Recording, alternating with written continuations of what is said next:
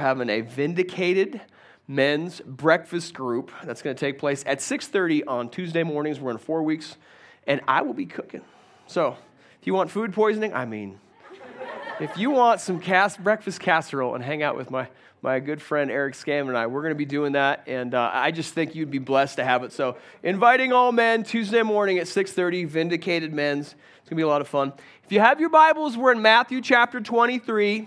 And I get to kick off a new series today, one I'm really, really excited for. I'm calling this one Great Minds Think Alike. Uh, this is something God's put you consider to be, as I said. So, you know, the things that God considers to be great might not be the things you consider to be great. And, you know, sometimes we get these ideas about what's, what's great in the kingdom of God, and I just wanted to highlight things that God really cares about, what's, what's great in His eyes. I want to read Matthew 23. I'm going to read verse 11 and 12, and then we're going to pray. Here's what the scriptures say uh, Jesus said this He who is greatest among you shall be your servant, and whoever exalts himself will be humbled and he who humbles himself will be exalted. Now, let's pray. Father, this morning we just thank you for the scriptures which are life giving and encouraging. And I pray, Lord, for ears to hear. I pray, Lord, that we be fired up, expectant, ready to receive all that you have for us. In the name of Jesus, we pray. And everybody said, Amen and amen. Uh, you know, I have spent the last eight weeks coaching second and third graders in flag football. And um, you know, I actually enjoyed it very much. It kind of reminded me of like my old playing days at Elder Grove Elementary. Mm-hmm. I was obsessed with sports. I love playing football, basketball, baseball, and I'm not lying. I'm not bragging to myself. I was the best basketball and football player from the first grade all the way to the fourth grade. Because, and I, am not, I'm not lying. I was good. Uh, but in the fifth grade, that year, the Laurel school system had like a teacher strike, and we got an influx of kids from Laurel.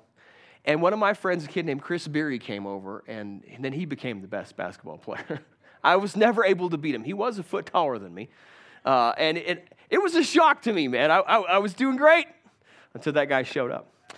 You know, oftentimes we are tempted to think that the best preachers have the biggest churches, uh, or that the best Christians are the most popular people, when in fact, size and influence may not be the best indicators of greatness.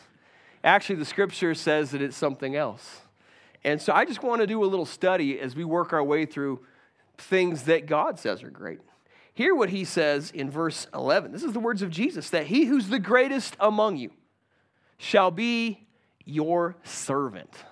The greatest in the kingdom is the person who takes the low seat as a servant. In the kingdom of God, greatness is discovered, it's found in servanthood. That's the distinguishing characteristic that sets you apart. If you really want to be considered great in God's kingdom, you, you learn how to become the least, a servant. You learn how to minister to people, love on people. And the thing that, you know, about Jesus, he, he didn't just say these words, he lived that life. I mean, he was the one who came to seek and save that which was lost. He laid his life down just before he's crucified on a journey to the cross. He's washing the feet of stinky fisherman. I mean, he lived it, he modeled it, he demonstrated. He's the perfect example of a servant leader. That's one of the things that we love about him so much. You know, as I've um, grown in life, I've, I've made some observations about leaders, uh, about relationships with people, uh, about, you know, just people in general. And when it comes to, you know, their their ability to lead, their ability to be servants. And I've discovered that the greatest spouses, the greatest husbands and wives, are servants. Did you hear that, Elizabeth? Yeah, yeah. I wouldn't brag on my wife, Elizabeth, man. She's a great servant. She takes care of me. How many know it's not easy to take care of me? She does a good job. She's willing to willing to put up with me, and I'm so grateful I'm married to a servant. You know, when when um, when you think about uh, being a man. Give you a plug here, husband. Learn, learn, you, it's all about servant leadership, which is another reason we can give you a plug here for our Vindicated Men's Breakfast Group because we'd love to have you. Want to learn how to be a servant? Come on out, man. We're working on that. We want to grow together. We want to be better men. We want to be servant leaders in our families. And you know, I found that the best parents are servants. I mean, that's why we've been coaching second and third graders flag football with Pastor David and I. I mean, because it's something. I watch, I watch people who want to be involved in their kid's life. And you know, that takes a certain level of servanthood. You're going to have to make the effort, you're going to have to put the time in, you're going to have to come down on their level. And that, that's parenting. And it's just all part of being a servant in, in someone's life. You know, that the, uh, the truest of friends are not Facebook friends, the truest of friends are servants. And, you know, we just did this amazing funeral yesterday for Nan Edmonds. What a sweet woman.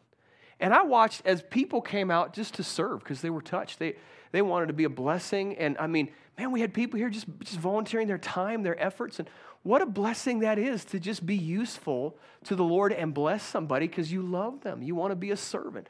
And I think the thing I've discovered in, in churches, people really grow in the things of God, is they want to be used by God. They want to be servants. It's, People, if they're given the opportunity, they really love the Lord. They want to be in that capacity where they're serving and being a blessing in the life of somebody. It's a real thing. I've found that the most fruitful Christians are servants. They love to serve people. And I remember when I was in India, I met a man. You, you know, you, will never probably meet the man, never hear about him, but he was one of the most humble, faithful, loyal, servant minded people. In India, you can't have large churches in certain parts of it because the Hindu government has cracked down so hard.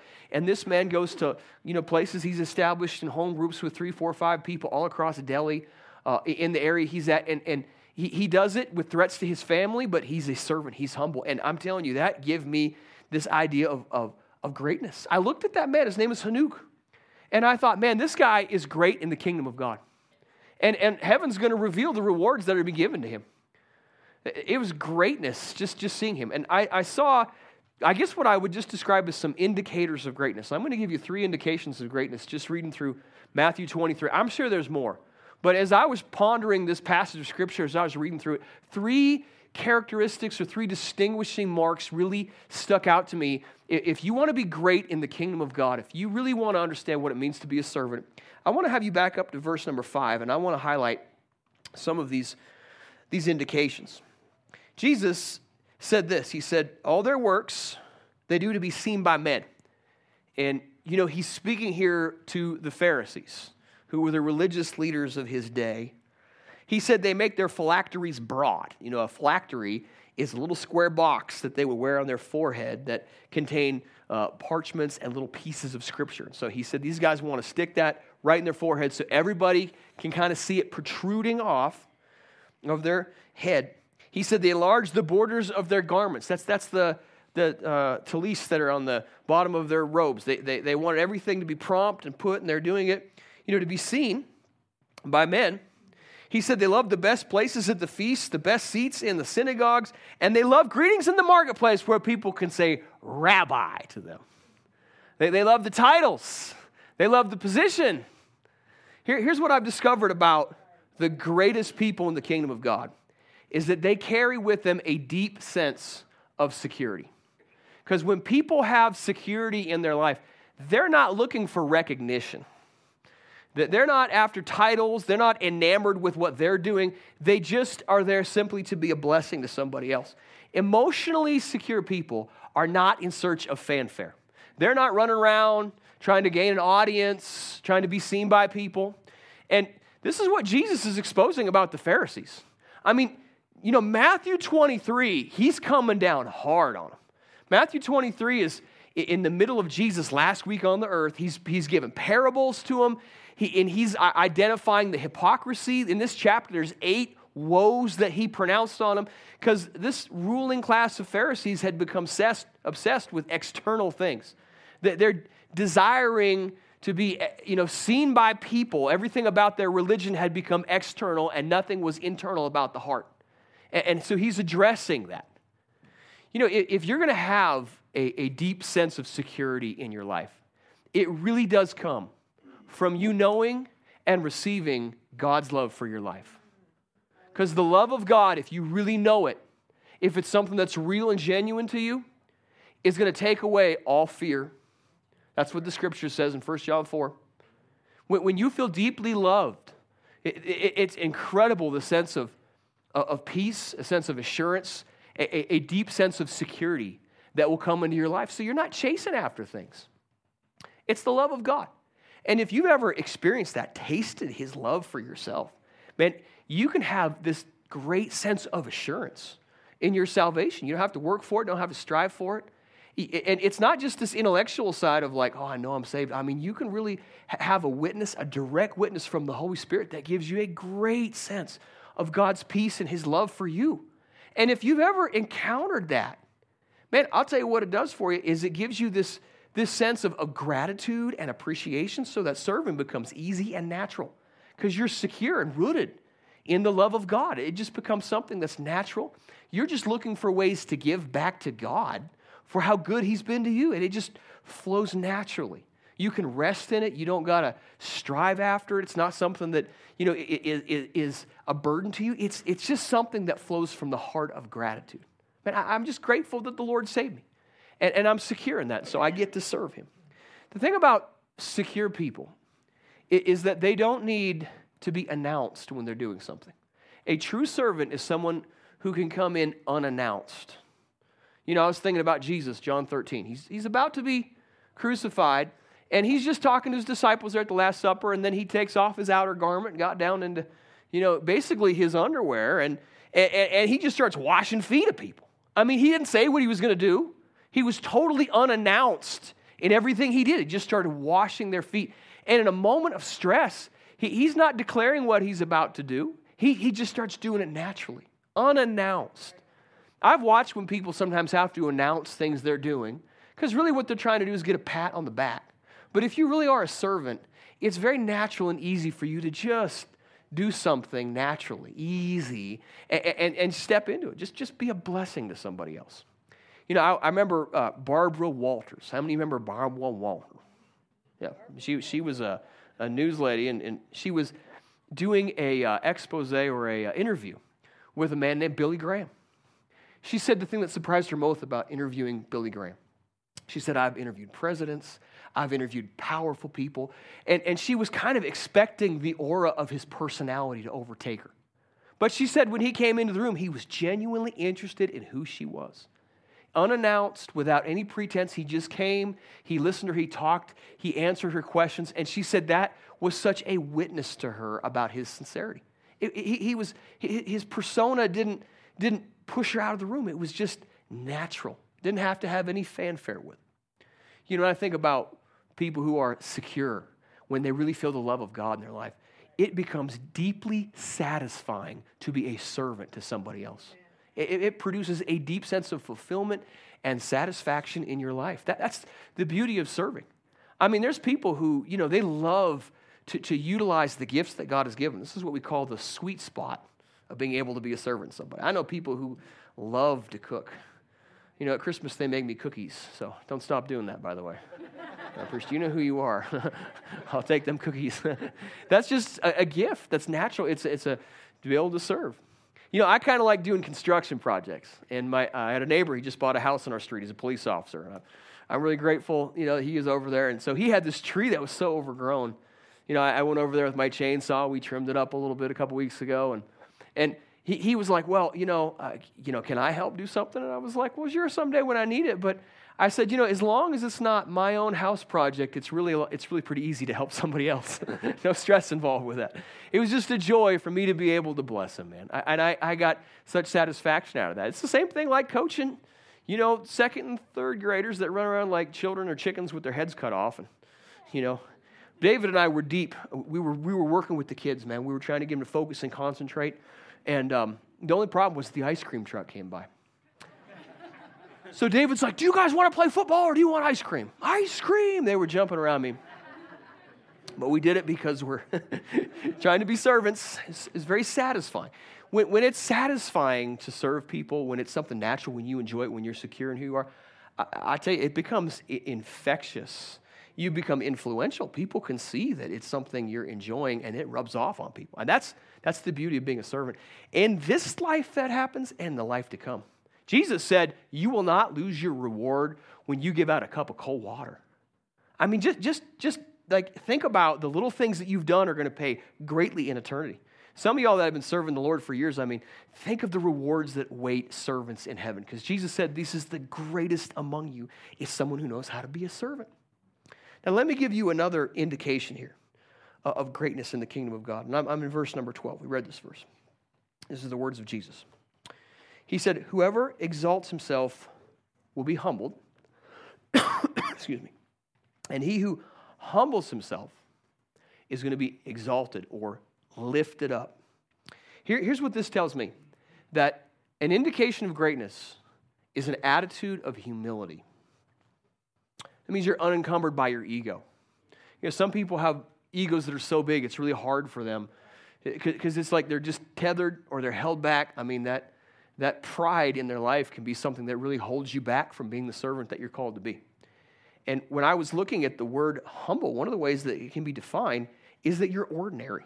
It's, it's, there's an ordinary approach. You're, you're willing to be a servant. You're just willing to, you know, be used in whatever capacity. And, and, and what you're doing in that case is just looking for uh, uh, the grace of God to operate in your life. I, I like what Scripture says, man, it, that God gives grace to the humble. I mean, there's something profound and amazing about God's grace operating through a humble vessel. I'm just trying to teach people how to be useful, fruitful, and effective in the kingdom of God. How many want to be used by God in these last days that we're living? I want to be useful to the Lord. And being humble is a huge part of that. I can tell when, whenever I get uh, outside of God's grace or when I step into my pride or ego, one of the indications I can tell that I'm outside of God's grace is I start to get really frustrated. You know, uh, that happens a lot when you're doing construction projects. Because you end up cutting something the wrong way or you, you know, forgot to do something and you're cutting things. And, and so I've, I've had to learn sometimes if I get too far ahead of myself to slow down and appreciate help when it comes, God's help, God's ideas in my life. There's a great verse in Galatians 2. He said, Paul said, I don't frustrate the grace of God. And one of the ways I tell when I'm outside of God's grace or, or when I start doing things in my own strength is the sense of frustration that comes with it. And if you've got the peace of God, if you've got the grace of God, boy, it should alleviate you from that sense of like annoyance and frustration. It, it, it's just the attitude of a servant and humility in your life. Now, I've made some observations about people who are humble. You know that humble people are people who are not easily offended. If you're someone who's always offended at something, chances are you've got some pride in your life that needs to be dealt with. But humble people, they're not easily offended. Because it gets real easy if you're always offended. And, and it might be that when you're serving, you have unrealistic expectations about people. I watch this all the time. They're serving somewhere, and before you know it, they start getting offended or upset by what someone's doing. Rather than just understanding that, man, you know, the, the peace and the grace of God that can come can make it very easy for you. If you're looking at the flaws of other people, you got to remember that you yourself are a person, right? And you make mistakes. And I know what, as a leader at a church, I, have every opportunity for people to see things about me, and I try to live transparently and with humility because as I was just telling you in front of my wife, there's plenty of things about me that are unflattering. And that, that's people. But if you've got unrealistic expectations, you're going to get frustrated with people. And, and, and someone who's really a servant is not going to be offended or upset or caught up by things because you recognize your own weaknesses as well. You know, the thing about servanthood is so beautiful. It is humble people are the most faithful people. They're, they're faithful in little things, faithful in few. I really believe that faithfulness is the outward manifestation of humility. To say that again. Faithfulness is an outward manifestation of humility. A humble person is someone who's faithful in little things. When I think about some of the most faithful people I know, I think about Pastor David, who was back there in the kids' ministry. And that wasn't really his idea. I came to him. I said, David, do you want to be a team player? I could use your help with the kids. And you know, he did. And what's, what's amazing about what he did, he, a friend of his father's told me that David is like the most faithful person. Because he told me the story that when David was about 12 years old, his son wanted to go play with David. He called David, and they had some kind of miscommunication. David thought he said, Wait for me until I come back on the phone. And for 45 minutes, David just sat there with a dead phone. And then his buddy rode up on a bike. And there's David on the phone waiting for him. he waited the whole time, drove up from, you know, all the way up to the heights where David was. And, and that right there was a little indication of someone who's really faithful. And I appreciate David. He's, he's been such a blessing in my life just to watch that. It rubs off on me, uh, inspires me. Uh, the thing about faithfulness, the thing about humility, is that God promotes humble people. This is the number one thing he's looking for in promotion. He wants people who are humble. Uh, uh, he, he, that's who he lifts up. Humble yourself on the side of the Lord, and he will lift you up. That's what the scriptures say. And there's something about humility that will open up doors of favor. Yeah, I remember I was in high school, I got a job at the Laurel Golf Club. And they had a shop back there that was filled with uh, you know, golf clubs and carts that old ladies would push on the golf course. I mean, just a disaster in there. You couldn't figure stuff out. And so they were looking for people to clean it, and they had no volunteers, but I have this knack for either throwing things away or organizing stuff. It's just a gift. I can't help it. If you want me to come over and throw some things away, I'm your man. So I got that thing cleaned up, and uh, took me about a day and a half. And the boss was so impressed, he promoted me into the pro shop. All my friends got angry about it. I was the youngest person to be put in there, but he said he was the only one willing to do it. You know, humility will do that. It'll open up doors of favor for you. Now, I, uh, I would, I have to tell the other side of the story here because I was going through my notes recently about things God had spoke to me and put in my heart, and I found a, a dream I had last year. And in this dream, the Lord rebuked me because I had this attitude in my heart, He showed me. Uh, I was feeling insignificant in the work of the ministry. You know, I'm up here in Montana. It's slow, it's quiet. It's not the most populated place. And uh, man, I started the church because David and I, as young men, we had dreams the church would grow immensely. And so I had that carrot dangling before me. And when, when it feels like, you know, you're, you're moving along methodically, it feels like, man, it's just slow and you're steady. And I, I started feeling very insignificant in what I was doing. And in a dream, the Lord rebuked me. He had one of my overseeing pastors come and totally almost fire me for my attitude. Yeah, that's pride, brother. That's what that's called. I mean, I was feeling filled with this sense of like, I'm not doing anything effective. And what God showed me is that He cares about little things. That's what matters to Him. I mean, that hit me between the eyes. And it was amazing because my attitude completely changed, my perspectives changed. And, and all it took was a little humbling and a little correction from the Lord. And man, that has been such a blessing for me. So, because I, I, believe that if you just stay little and stay after it and stay focused and those little things that you're doing and, and keep growing and keep that attitude right, God one day is going to bless you beyond measure. He knows how to promote his people. And if you'll stay humble and stay faithful, you are a candidate for God's promotion. Amen. Amen. Let me give you a third thought here um, about greatness. I'm in verse 25. This is what Jesus said Woe to you, scribes and Pharisees Hypocrites. I mean, he's hitting them hard. He's talking here to the Pharisees as one of the eight woes. He's annoyed by them. He said, You cleanse the outside of the cup and the ditch, but inside, someone say inside, they're full of extortion and self indulgence. He says again, blind Pharisees, first cleanse the inside of the cup. Someone say inside. inside. Yeah, that the outside might be clean also. Woe to you. This is one of the two of the eight woes. Scribes and Pharisees, you're like whitewashed tombs, which indeed bear are beautiful outwardly, but inside, someone say inside, are full of dead men's bones and all uncleanness. Even so, outwardly you appear righteous, but inside, someone say inside, you're full of hypocrisy and lawlessness. Hmm. You know what he's really identifying here in this uh, servanthood role has to do with the inside of their heart. And what we, what we want to see in, in, in the, an indication of someone who's really great in the kingdom of God is a heart of purity. I like what David said clean hands and a pure heart. That's what God is after. Servants have clean hearts. You know, the thing about becoming a servant, it has a way of purifying your heart unlike anything else. A unique thing about serving is that it requires and demands a heart that is pure in the eyes of God. And Jesus is exposing the hypocrisy of the Pharisees. Uh, he, he's really hitting them hard on this. You know, the thing about gold, it's refined in the fire. That's where the impurities come out. That's where the dross comes out. And when you become a servant, I'm telling you, that is one of those things that it, the, the, the, the real stuff, the purity of it, is going to come to the surface. It's going to be evidenced and seen in your serving.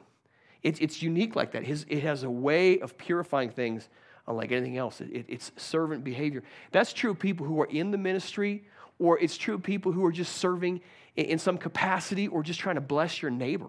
It's going to come out in the way you're a servant.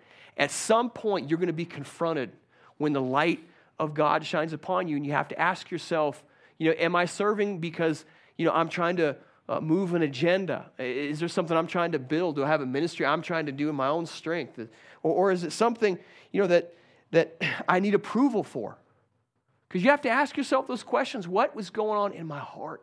Why am I serving? And a heart of purity is where these things are revealed. Jesus made some pretty heavy statements, you know, when he's talking to these Pharisees about what's going on inside their heart as opposed to the outside, because they're so focused on outward things. But if you really want to be a servant, and I'm talking to a room full of people who I know want to serve God, if you want to be a servant, he said you can't have a heart that's full of extortion. I thought that was an interesting word. It means bribery. Extortion means theft, like you're trying to take something. Now, I have done church long enough where I've seen this come up with people. They'll use positions or like they're serving to try to, you know, make room for themselves. I remember one time I was interning with a young man, and he was given the opportunity to preach. And he was kind of offended with the pastor. So in his sermon, he referred to the church as Sarah's dead womb. Well, that didn't go over well with the pastor. And it was like, that's a great example of someone who's trying to take something. It's a theft. You're given an opportunity to serve, and, and you're almost using it as an extortion to try to get an agenda across. And I'm telling you, the, the greatest servants are people who have nothing to gain. They're free. That they're, you know, uh, they don't they don't want to take something that doesn't belong to them. They, they, they want to be freely giving. Yeah. So he used the word extortion. Jesus did, and then he mentioned this word here called self indulgence. You know the greatest servants are people who know how to deny themselves. That's what that means. Self-indulgent means that you you can't say no to yourself. And I've watched this happen with people. This could be the reason why you're really not much of a servant because you haven't learned any maturity to just say there's things that I should do, I don't, but I don't, I don't want to do them, so I'm not going to do. Them. That's why children's departments are so hard to staff at churches. Come on, somebody. now I. Uh, I remember I saw we had a young man show up at church one time. He he had left the church. He was offended at the previous church that he was at. He said, uh, "My dad died, and the people at that church never took care of my mom. She was a widow, and he was upset. They didn't take care of her. But I did have to remind him of 1 Timothy chapter five, which says churches should take care of widows who really are widows. That if you have believing children, the children are actually required to take care of their parents. So you know, we have this idea of, of like people doing something else. There's no thought of denying myself to be a blessing to my parents. We, hey, listen, I'm stepping on toes. This is hard to take care of parents. I know because before my mother got remarried, she would ask me to mow the yard, take, come over, fix projects. I thank God she married Dwayne. He can take care of that house. but God really did use some of those moments to help mature me. I'm, I'm just trying to help the heart of purity. Extortion, self indulgence. He, he said, uh, you know, you, uh, you're, you're beautiful outwardly, but inside full of dead men's bones in a decayed, corrupted state. And the thing I've discovered about like a heart of purity, when it's something real and you enjoy doing it, it's life giving. It's, it's not dead and dying. I mean, I, I love to be able to be a blessing to people sometimes. You know that? It's, it's it, it, one of the life giving ways when you're a servant is it's going to create relationships around you. I mean, when people see that it's sincere and natural, they want to buy into that. They want to be a part of that. I've made lifelong friends serving at churches in different places. I, am sure I told the story one time in Seattle. I was interning a church. They needed someone to do the kids' ministry, and my friend Corbett and I went back there and we sang Father Abraham has many sons until we ran out of body appendages. We got to the tongues. and I just and I got to play Goliath on a stool. Something life giving about that moment. Yeah, but if if it's all to be seen, it's no fun in your life because there's pressure around it. He said, "Dead men's bones," and then Jesus talked about uncleanness. You know, that means you've been washed from your sin. Man, there's something pure about being a servant. Something wonderful. But as I've been telling you, I have been in church long enough to watch people with ulterior motives. And there's an interesting verse, 1 Thessalonians 4 and verse 6, which tells us that you should not take advantage of brothers or sisters through your serving to gain sexual advantage over them. Because this does happen in churches. And I've watched it when people will use their position in order to take advantage of a sister, take advantage of people. I, have seen it play out, man. Some guy might end up in a position of influence and he's doing things, and before you know it, you're out running around two timing on people. These things happen in churches because if you don't have pure motives, that influence you have, you may not be able to handle. This is what Jesus is hitting hard on these people. he's saying you don't want to do your works to be seen by people, you want it to be pure. You know, there's something about sin that is real stinky. It's yucky. It sticks to you. It's sleazy. It, it makes you feel dirty. If you've engaged in sin, it's, it's never a pure feeling. It always wears on you. You want to be a person who's serving God with clean hands and a pure heart. You know, the guy that wrote that himself experienced the same thing clean hands and a pure heart. Uh, he said, if, if you're really going to serve people, you don't want to be filled with hypocrisy. This is the number one criticism Jesus had of the Pharisees. You know, hypocrisy, it, really what it means is you're just two faced, pretentious. It's the opposite of sincerity. I feel like we live in a disingenuous, insincere society thanks to social media. And when I come across someone who I perceive is sincere, they've got clean hands, a pure heart, man, that blesses me. I see it a lot more in older people than I see it in younger people. But I'm looking for sincerity in the heart of somebody. That's what Jesus says is what would make you great in the kingdom. A sincere person who's honest, open before the Lord. I mean, people like that really bless me. I'm always looking for sincerity in the heart of a person. That, that's a pure heart, a sincere heart. And I love sincere people because I've met so many posers and jokers and fakers in the society we live in. He talked about hypocrisy, and then he mentioned the word lawlessness, which is rebellion. one of the great ways that you can really have a pure heart is when you're willing to submit to authority, not be a rebel, or unite yourself with the vision of the house and what's taking place. Because I have discovered something. When people get cynical, usually the most cynical Christians are people who had great potential, but through bad decisions or wounds or because they wouldn't unite and, and couldn't get on the same page with people, they, they end up missing out on what God has for them and become very cynical. Man, I've seen it play out. It, it's a terrifying thing. And what, what blesses me in this house is I, I'm preaching to a room full of people who love to be servants, man. I know people who want to do it. When you have opportunities, you step up to the plate. That blesses me. That creates a great culture.